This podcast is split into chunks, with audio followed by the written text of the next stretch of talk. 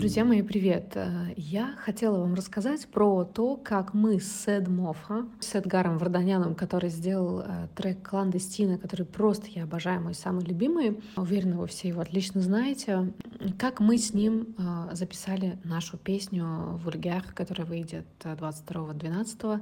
Я, на самом деле, очень хотела бы сделать это вместе с ним, поэтому мы приняли решение записать для вас подкаст и полноценно обсудить Э, этот момент, э, этот, релиз, то, как это происходило. Э, поэтому сегодня я расскажу вам некоторые детали этого процесса, но не буду все рассказывать, чтобы было максимально интересно уже после релиза послушать наш подкаст. Так сложи, сложилось, что одно предложение повлекло за собой следующее. И когда я принимала участие в кемпе Warner Music, когда Warner еще официально существовал, там в моменте я записывала свой новый трек, который я писала для Arctic Asti.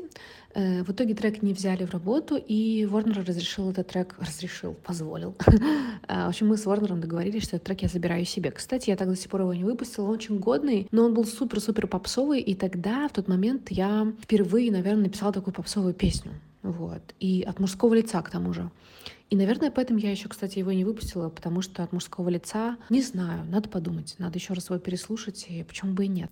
И в моменте, когда мы это все делали, Э, я выкладывала сторис, э, где я э, пою, пою, записываю то, что я сочинила в моменте. И я там пела достаточно низко, потому что я пела за мужчину якобы, от лица мужчины, и, соответственно, я понизила голос и делала это в очень низкой тесситуре. Я тогда в целом вот на этом кемпе обнаружила у себя вот эту низкую тесситуру, потом записала еще кавер на Wicked Game, в общем, все как-то само собой происходило и вытекало оттуда.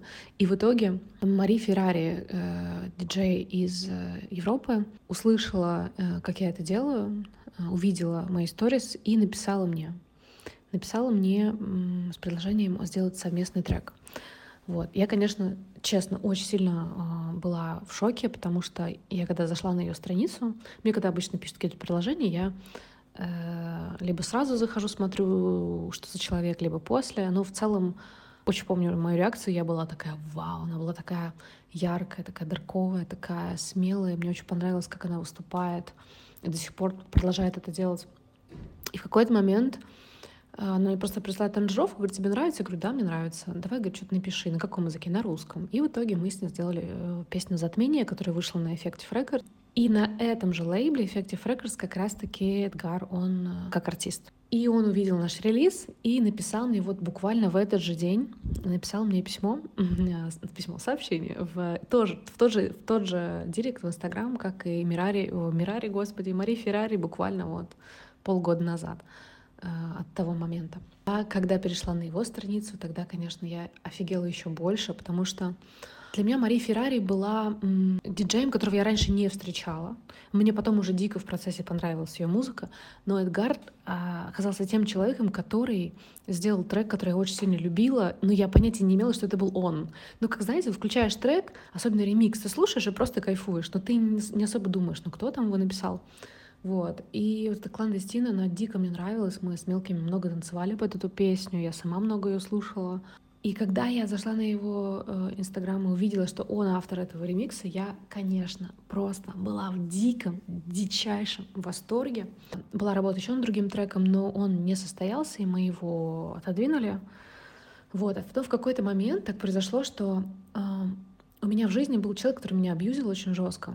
И этот абьюз, он не давал мне видеть а, какие-то плюсы в своей жизни, какие-то хорошие стороны. Вот, например, мне Эдгар писал, что а, Лена, давай, присылай мне демки, присылай мне какие-то черновички, будем делать, будем делать. Но в моменте, когда э, одну из песен мы приостановили в работе, я это восприняла как э, отказ, как провал, как фиаско. И когда тебе еще человек, который, с которым ты дружишь, он тебе говорит, что вот, они все там козлы, да-да-да, тебя начинает настраивать против всего мира. А, и я так как-то забыла вообще о том, что вместе с сообщениями о том, что, блин, сори, эту песню мы пока вынуждены оставить, вместе с этими сообщениями были и другие, что давай, давай, я очень жду а, твоих песен, давай, присылай мне все, что у тебя есть. И в какой-то момент, когда я как раз-таки прекратила эту абьюзивную дружбу, эм, я начала а, заново заходить в какие-то сообщения, перечитывать какие-то переписки, а, с людьми, которые на тот момент были для меня а, важны. Вот. И Эдгар а, был один из тех людей, и я перечитала заново его последнее сообщение и думаю, блин, уже полгода прошло, а его последнее сообщение было «Лена, ну где? Где твои черновики?» Я такая, блин, что вообще? Почему я полгода игнорировала это? Почему я ни, ни, ничего не сделала? Это же моя карьера, это же моя ответственность, это же моя музыка, это моя жизнь. И, в общем, в итоге буквально через э, несколько дней после этого осознания я села и начала писать новую песню. Скинула ему, и он был в диком восторге. Но это он сам уже расскажет. вот. И, в общем, это, наверное, такая моя личная предыстория. А, надеюсь, что а, Эдгар также честно, откровенно расскажет свою какую-то личную предысторию. Мне бы очень хотелось еще задать ему вопросы по поводу трека «Кландестина», как вообще это произошло, как он начал писать эту музыку. Целую, обнимаю, надеюсь, вам было полезно, интересно, люблю.